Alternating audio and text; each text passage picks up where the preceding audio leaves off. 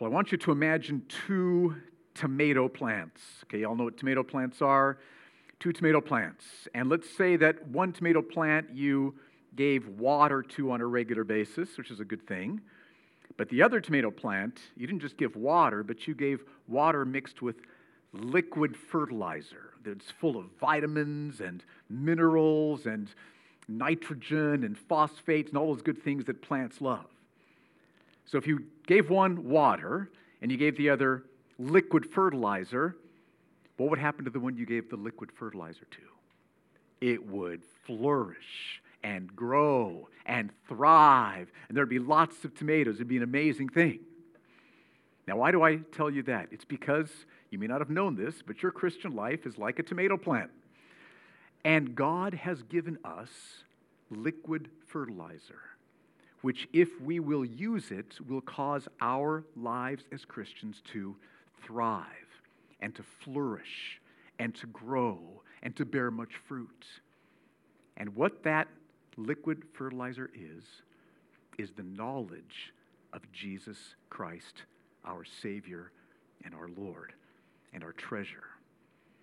Because when we see in the scriptures the truth of Jesus, and when we pray over those truths and we feel the truth of who Jesus is, and the truth of who Jesus is enters into our souls, so we trust Him and we love Him. When we pour the truth of Jesus into our lives, we do thrive and flourish. Our faith is strengthened. Temptations do lose their power. Heartbreak is comforted. Weakness is established, strengthened, built up. In every way, the knowledge of Jesus Christ, which we study in God's Word, strengthens, builds us up, meets our needs, and helps us.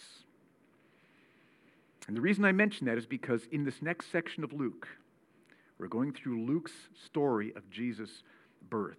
And in this next section in Luke, one of his main purposes is to give us clear knowledge of Jesus Christ, who he is, and what he's done, and what he's going to do. So let's turn to Luke chapter 1. We're going to be looking at verses 26 through 80, a big chunk this morning. So get your seatbelts on. We're going to be moving. Now, last week, for those of you who weren't here, to re- remind all of us, in verses 1 through 25, we meet Zechariah and Elizabeth who are well past childbearing years, probably their 80s, their 90s, maybe even over 100, well past their childbearing years. And the angel Gabriel is personally sent from God to Zechariah to tell Zechariah, you and Elizabeth are going to get pregnant. And Elizabeth's going to give birth to a son, name him John, and he is the prophet that the Old Testament foretold who would prepare the way for the Messiah's coming. Well, just as the angel said, Elizabeth got pregnant. And that's where we ended the story last week. Now, today, starting in verse 26, that same angel, Gabriel, is sent from the presence of God to Mary in the sixth month of Elizabeth's pregnancy. And the angel tells Mary something shocking that though she's a virgin, she will, as a virgin, get pregnant and give birth to Jesus. And in this first section we'll be looking at, verses 26 through 38, the angel tells Mary who Jesus will be. So let's start with that question. Who does the angel say Jesus will be. Start in verse 26. In the sixth month, the angel Gabriel was sent from God to a city of Galilee named Nazareth to a virgin betrothed to a man whose name was Joseph of the house of David, and the virgin's name was Mary. So here we are introduced to Mary. Mary is a virgin betrothed, which means she was engaged to be married to Joseph. Now, of course, because Mary was a virgin, Joseph was not the physical father of Jesus. He wasn't physically Jesus' father, but because Joseph took Jesus in as part of his family, Joseph was legally Jesus' father. And so Jesus legally was in the line of David, which will be very important. Keep that in the back of your mind. Now, keep reading in verse 28. And he, Gabriel, the angel, came to her, Mary, and said, Greetings, O favored one, the Lord is with you. But she was greatly troubled at the saying and tried to discern what sort of greeting this might be. And the angel said to her, Do not be afraid, Mary, for you have found favor with God. And behold, you will conceive in your womb and bear a son, and you shall call his name Jesus. He will be great and will be called the Son of the Most High. Underline those words in your Bibles. He will be called the Son of the Most High. And the Lord God will give to him the throne of his father David. There it is, the connection to King David. And he, Jesus, will reign over the house of Jacob forever. And of his kingdom there will be no end. Now, this would have absolutely shocked Mary to hear. And the reason is because Mary was thoroughly familiar with the Old Testament scriptures. And for example, she would have read what Isaiah wrote in his prophecy 700 years before this time when the angel's talking to her. She would have read Isaiah's prophecy in Isaiah chapter 9, verses 6 and 7. Listen to what Isaiah said For to us a child is born. So Mary would have known the Messiah is going to be born as a child from Isaiah's prophecy. A child will be born. To us a son is given and the government shall be upon his shoulder, and his name shall be called Wonderful Counselor, Mighty God. Underline those words. Mighty God, he's going to be fully God. Everlasting Father, Prince of Peace. Of the increase of his government and of peace, there will be no end on the throne of David and over his kingdom to establish it and to uphold it with justice and with righteousness from this time forth and forevermore. The zeal of the Lord of hosts will do this. Now, this would have helped Mary understand that the Messiah was going to be born as a baby. The Messiah was going to be named Mighty God, which meant that even though he was born as a baby, he would be fully God, and that the Messiah would be a king in the line of David whose rule would never end. So think of how shocked Mary would have been when the angel Gabriel comes to her and says, You're going to have a baby.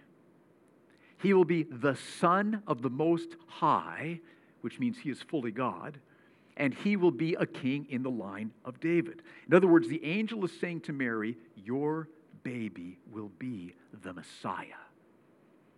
And that would have just thrilled her and shocked her because for centuries the people of Israel had been praying for the Messiah and longing for the Messiah and hoping for the coming of the Messiah. And now an angel comes to you and say, You're going to give birth to the Messiah. So she would have been shocked. But of course, this is an angel talking to her. This is the angel Gabriel, Gabriel sent from the very presence of God. So she believed him. I mean, he's an angel from God. But her one question was, I'm a virgin. How am I going to be pregnant as a virgin? So she asks him, verse 34. Mary said to the angel, How will this be since I'm a virgin? And the angel answered her, The Holy Spirit will come upon you, and the power of the Most High will overshadow you.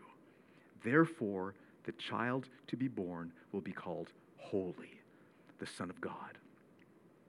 So Mary is going to become pregnant without any involvement from Joseph. The power of God is going to miraculously and supernaturally have her become pregnant. So Jesus is going to be the Son of God and the Son of Mary. In other words, fully God, 100% God, and fully man. And this is a truth that Luke wants us to understand in terms of liquid fertilizer to strengthen our tomato plant Christian lives. Jesus is fully man and fully God. Now, let me give you two ways that this can impact us. Think about the fact that Jesus, even though he is fully God, he's also fully man, that God became man. Think about what that means. What this means is that Jesus experienced weakness and weariness and tiredness. Jesus experienced heartbreak and troubledness and sorrow. We read about Gethsemane, for example. Jesus experienced, the book of Hebrews tells us, being tempted in every way as we are, yet without sin. So Jesus felt these things, experienced these things, knew these things. So here's what this means when you are weary and you turn to Jesus in your weariness, he doesn't say, Get over it. He says, I understand. That's not easy, but I will strengthen you. That's what he says. Or when you turn to Jesus in sorrow and heart trouble, he doesn't say, What's wrong with you? He says, I know. That's hard. I will comfort you. That's what he says. Or when you turn to Jesus in, in times of temptation, you know, temptation can be so strong and so powerful in pulling you away from Jesus. And when we come to Jesus and we say, I'm being tempted, he doesn't say, Oh, come on. It's not what he says. He says, I remember. Temptation is difficult. I will strengthen and help you. This is life changing. Just pour that truth of Jesus out upon you right now. God became a man, and in Jesus, God has experienced everything that we experience. He's been tempted in every way that we are, except without sin. So he was fully man, but it's also powerful truth for us that he was fully God. Jesus wasn't one third of God. He was fully God, just as the Father is fully God and the Spirit is fully God. Jesus is fully God. Paul says in Colossians, the fullness of deity dwells in him bodily. Jesus is fully God. And because he's fully God, that means that he wasn't just a man dying for our sins. That wouldn't have accomplished much.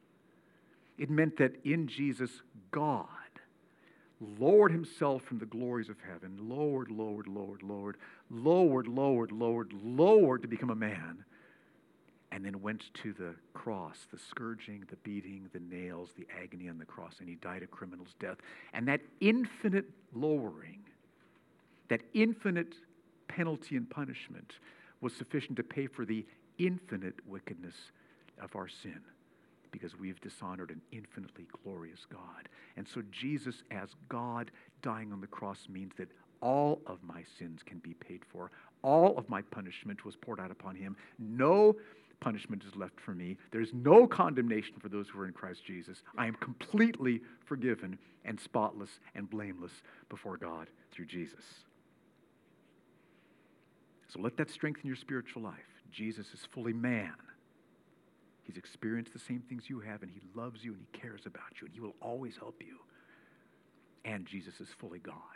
His death paid an infinite price for sin because our sin was infinitely wicked and needed to be paid for. Keep reading in verse 36. And behold, your relative Elizabeth, the, Gabriel is still talking to Mary, your relative Elizabeth, in her old age, has also conceived a son, and this is the sixth month with her who was called barren, for nothing will be impossible with God. And Mary said, Behold, I'm the servant of the Lord. Let it be to me according to your word. And the angel departed from her. So Mary completely trusts and submits to God's will for her life. Okay, so that's Luke telling us who Jesus is. Now, verses 39 through 45. And as I read through those verses, what I noticed Luke emphasizing is how both Elizabeth and little baby John respond to Jesus. So, why would Luke emphasize this? I think it's because he wants to help us understand this is how we should respond to Jesus. So, look what happens. Start in verse 39. In those days, Mary arose and went with haste into the hill country to a town in Judah, and she entered the house of Zechariah and greeted Elizabeth. So, this reunion here between Mary and Zechariah and Elizabeth. Verse 41 And when Elizabeth heard the greeting of Mary, the baby leaped in her womb. And Elizabeth was filled with the Spirit, Holy Spirit, and she exclaimed with a loud cry, Blessed are you among women, and blessed is the fruit of your womb. And why is this granted to me, that the mother of my Lord should come to me? For behold, when the sound of your greeting came to my ears, the baby in my womb leaped for joy. And blessed is she who believed, talking about Mary, blessed is she who believed that there would be a fulfillment of what was spoken to her from the Lord. Okay, so Mary comes to visit Elizabeth. Elizabeth is filled with the Spirit. She speaks blessing over Mary, and she speaks blessing over Mary's child, the baby Jesus. But notice, did you catch what Elizabeth says to Mary? Verse 41 Elizabeth is filled with the Spirit, so probably what she is speaking here is like a prophetic word. And notice in verse 43 that she says, Mary is the mother of my Lord. Now, this is astonishing because in Luke's gospel, the word Lord, when it applies to Jesus, always points to him being the Son of God, fully God and fully man. He's God in the flesh. And so, what Elizabeth is saying is that Mary, you are the mother of my Lord, you are the mother of my God. The, the baby in your womb is my Lord and God. That's what Elizabeth is saying. And the fact that she says this with a loud voice shows that she's filled with joy about this. Behold, the mother of my Lord is here. She's thrilled about this baby who's going to be born to Elizabeth. That's how Elizabeth responds. Now, what about little baby John in Elizabeth's womb? This is so interesting. How does John respond? Verse 41 When Elizabeth hears the greeting of Mary, little baby John leaps in her womb. Womb. Okay? And verse 44 shows us why he leaps. He leaps for joy. Do you see that? So, even as a baby in the womb, John knows in some way Jesus is the Messiah. He is fully God, he is fully man, and so John leaps for joy in who Jesus is. And so, do you see how Luke emphasizes here both Elizabeth's response of joy, the mother of my Lord, and John responds with joy, leaping for joy. And what, what Luke wants us to understand is that it is a great joy, a great joy to know Jesus Christ as your Messiah, as your Lord, as your God. It is a great joy. This is a huge truth about Jesus to pour onto your life so that you'll flourish. Now, I was just praying about, so Lord, how do, how do we here at Grace Church, how do those these folks who are going to be here Friday morning, how do we need to hear this? And I thought of two ways. Some of you need to hear this the fact that there's great joy in knowing Jesus is our Messiah. Some of you need to hear this because you've given up on joy.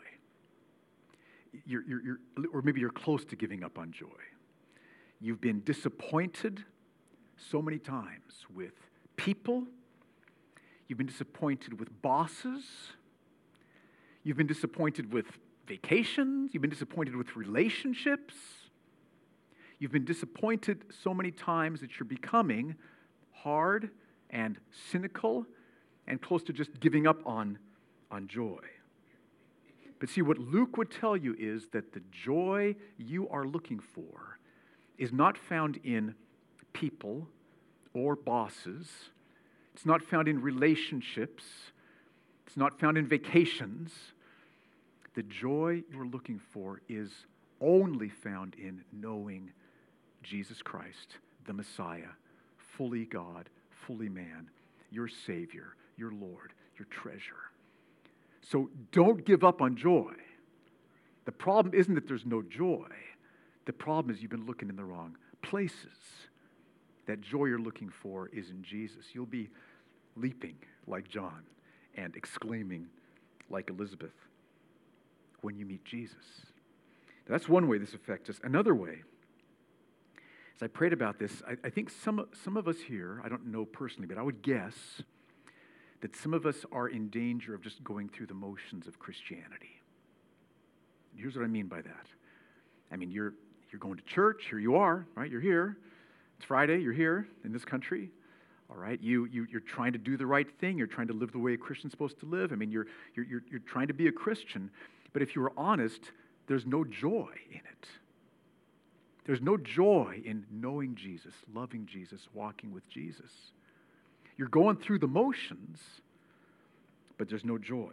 And, and Luke would want you to know, he would say this with love, but he would say that's not Christianity.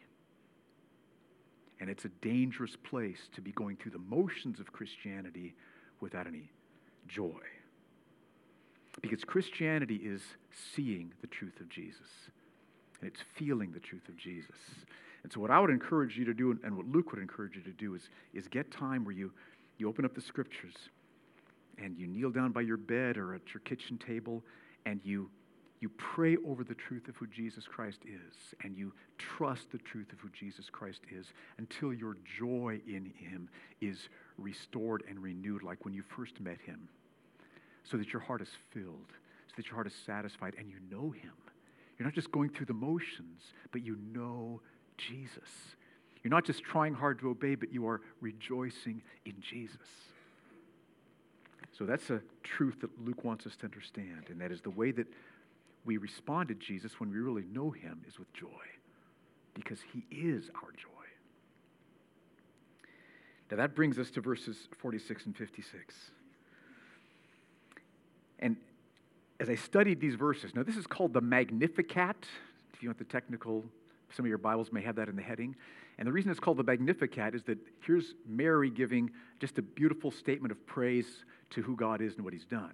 But the first word in the Magnificat, in the Latin version, for you Latin experts, you'll know this, it's the Latin word magnificat, which means something about magnify, right? You can figure that out.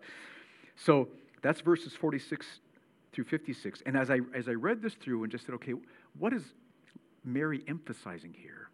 What she's emphasizing is why God blesses us with the Messiah. So let's read this and have that question we have in our, in our mind. Why does God bless us with the Messiah? Look at what Mary says. And but before we look at what, he, what she says, let me just frame it this way. Does she say that God blesses us with the Messiah because of how spiritually strong we are? Because of how together we are? Because of how righteous and holy and good we are? Um, no, that's not the reason why.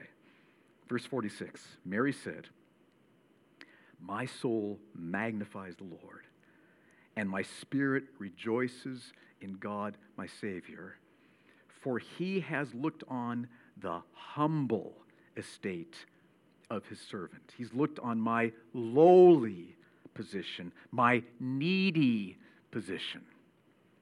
For behold, from now on, all generations will call me blessed, for he who is mighty, he's the mighty one, he who is mighty has done great things for me and holy is his name. So, did God do great things for Mary because she was so exalted? No, she was humble and lowly. Okay, now, if, if she was so humble and lowly and needy, why would he do great things for her? Verse 50 and his mercy. There's the answer mercy. His mercy is for those who fear him from generation to generation. He has shown strength with his arm. He has scattered the proud in the thoughts of their hearts. He has brought down the mighty from their thrones and exalted those of humble estate. He has filled the hungry with good things, and the rich he has sent away empty. He's helped his servant Israel in remembrance of his mercy. There's that word again, as he spoke to our fathers, to Abraham, and to his offspring forever. So, why does God bless Mary and us with the Messiah? It's because of God's mercy. God's mercy means that He loves doing amazingly good things for undeserving, weak, unworthy people. This is the best news in the world. Think about this. How many of you this morning feel, don't raise your hand, but feel weak and undeserving and unworthy and not so spiritual? See, the Bible's answer to you isn't, you should understand, you really are strong. You really are worthy. You really are spiritual. That's not the Bible's answer to that. The Bible's answer to that is, you know, you are more weak than you know. You are more unworthy and undeserving than you know. You are more needy than you know. But here's the good news God delights to do amazing good for needy, undeserving people. God's kind of like a magnet, okay? And just like a magnet is drawn towards iron filings, so God is drawn towards the needy. He's drawn towards the weak. Anybody who will acknowledge, I'm weak, I'm needy, I'm unworthy, I'm deserving, God help me. God's like moving towards you with everything that you need every time because God delights to do amazing good to completely undeserving, weak, needy, unworthy people like us. Now, what will Jesus do for us? That's verses 56 through 80, the last section. Now, these verses are about John the Baptist's birth, but I, I, hope you'll see what I saw, and that is that what Luke highlights here in telling about John the Baptist's birth is what Jesus is going to do. So, start with verse 56. And Mary remained with her, that's Elizabeth, about three months, and returned to her home. Now, the time came for Elizabeth to give birth, and she bore a son. She's in her 80s, she's in her 90s. She bore a son. And her neighbors and relatives heard that the Lord had shown great mercy to her. There it is again mercy. And they rejoiced with her. And on the eighth day they came to circumcise the child, and they would have called him Zechariah after his father. But his mother answered, No, he shall be called John. And they said to her, None of your relatives is called by this name. And they made signs to his father, inquiring what he wanted him to be called. And he asked for a writing tablet. Remember, Zechariah hasn't spoken since he left the temple, right? He asked for a writing tablet and wrote, His name is John. And they all wondered. And immediately his, Zechariah's, mouth was opened and his tongue loosed and he spoke, blessing God, and fear came on all their neighbors, and all these things were talked about through all the hill country of Judea, and all who heard them laid them up in their hearts, saying, What then will this child be? For the hand of the Lord was with him. So, did you catch two miracles taking place here? Elizabeth gives birth to a child. That's a miracle because she's well past childbearing years. And Zechariah, who hasn't talked for months since leaving the temple, all of a sudden starts to speak, blessing God. Verse 50, 67, keep going. Zechariah, we see now he's filled with the Spirit and he starts to prophesy. Verse 67 His father Zechariah was filled with the Holy Spirit and prophesied, saying, Blessed be the God of the Lord God of Israel, for he has visited and redeemed his people and has raised up a horn of salvation. Underline those words. Raised up a horn of salvation for us in the house of his servant David, as he spoke by the mouth of his holy prophets from of old. What does horn of salvation mean? The word horn is a metaphor. Think about like a rhinoceros horn, a big strong horn, or like a big bull or oxen's horns, right? Big long horns. A horn is a metaphor, it's a picture of power and strength. And so many times in the Old Testament, I don't think it's used in the New Testament, but the Old Testament, the, the phrase horn is used to describe something of power. So, horn of salvation, that's who Jesus is going to be means that Jesus' salvation is powerful, which is it's powerful enough to forgive all of your sins through his death on the cross. It's powerful enough to change the most rebellious heart, to give the most hard heart repentance and faith. It's powerful enough to keep us wayward people on the road to heaven all the way to the end. It's powerful enough to save us, to continue, and to bring us to glory. It's powerful enough to raise us from the dead. It's powerful, the horn of salvation. Keep reading in verse 71 that we should be saved from our enemies and from the hand of all who hate us, to show the mercy promised to our fathers, and to remember his holy covenant, the oath that he swore to our father Abraham, to grant us that we, being delivered from the hand of our enemies, might serve him without fear in holiness and righteousness before him all our days. And now he speaks to John. And you, child, will be called the prophet of the Most High. For you will go before the Lord, Lord Jesus, to prepare his way, to give, I get this, knowledge of salvation to his people in the forgiveness of their sins. There it is. John is going to tell people forgiveness of sins is available. He's going to give the knowledge of salvation, which consists in the forgiveness of sins. So, John gives knowledge of forgiveness of sins. Jesus, when he comes, he accomplishes forgiveness of sins. And so, what Jesus says to people is, I've paid for the sins of all who will turn to me and trust me. I've paid for all the sins of all who will come to me and ask for forgiveness. That's what he's done. And then what will we receive when our sins are forgiven? Keep reading verse 78. Because of the tender mercy of our God, you should go through this passage and circle all the times the word mercy shows up. Because of the tender mercy of our God, whereby the sunrise, that's Jesus, picture of Jesus, the sunrise shall visit us from on high to give light to those who sit in darkness and in the shadow of death, to guide our feet into the way of peace. And the child grew and became strong in spirit, and he was in the wilderness until the day of his public appearance to Israel. So, because of forgiveness of sins, Jesus does two things. He gives light to those who are sitting in darkness and the shadow of death. That's the first thing. And then, secondly, he guides our feet into the path of peace.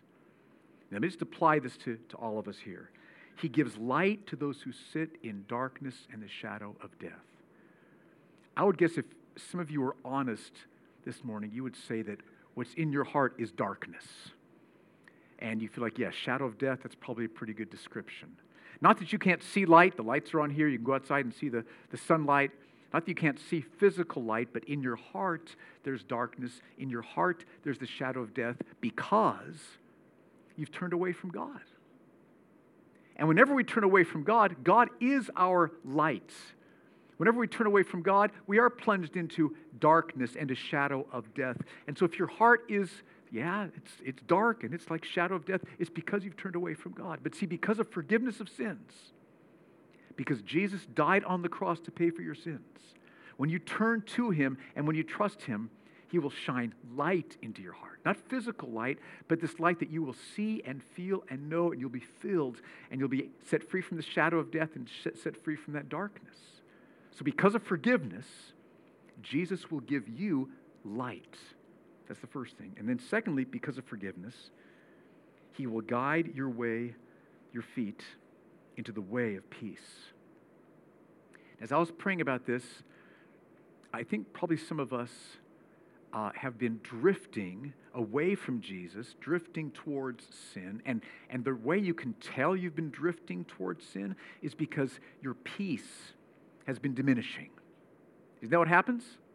The farther we drift from Jesus, the less peace we feel in our hearts. The more anxieties and insecurities and tumult and lack of settledness, the farther we drift from Jesus, the greater our worry and fear and insecurity grows, and the less peace we have. But see, here's the good news because of forgiveness, Jesus can take you and he can guide your feet into the way of peace.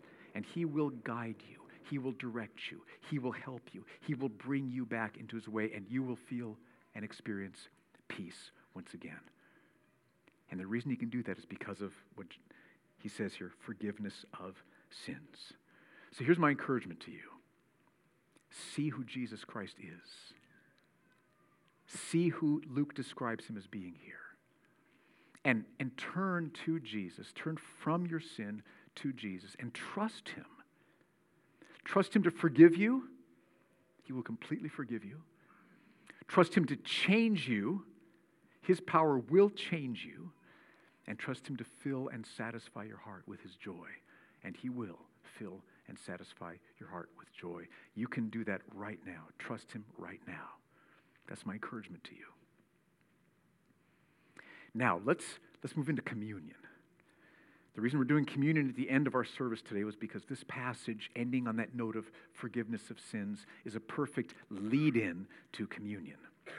And Jesus established communion 2,000 years ago as a practice that his followers would regularly come together and, and think believers do this all over the world from every nation, tongue, and tribe. Believers gather together and they partake of bread, which is a picture of Jesus' broken body on the cross, and they drink the cup, which is a picture of his shed blood, and they do this to remember Jesus.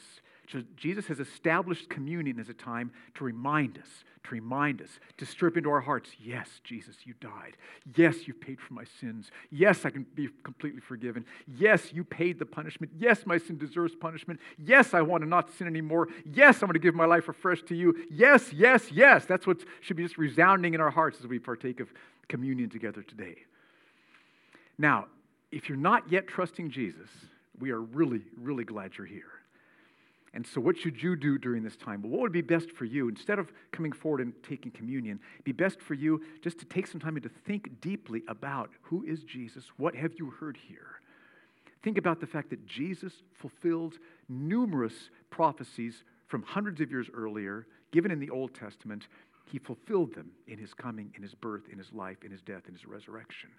And think about the truth of you and your emptiness and your lack of peace, and that you know deep down inside there's a God, and you know you've been turning from Him, and He has His arms open wide to you if you will admit your need, your unworthiness, that you don't deserve what He has for you. He has His arms open wide, and He will pour out everything upon you that you need in Christ forgiveness, new heart, new life. He will do that. So think about that. But now, for the rest of us, here's what we're going to do. Let's have the worship team coming up. For the rest of us, we're going to sing two more songs just to set our hearts upon the Lord Jesus and who He is.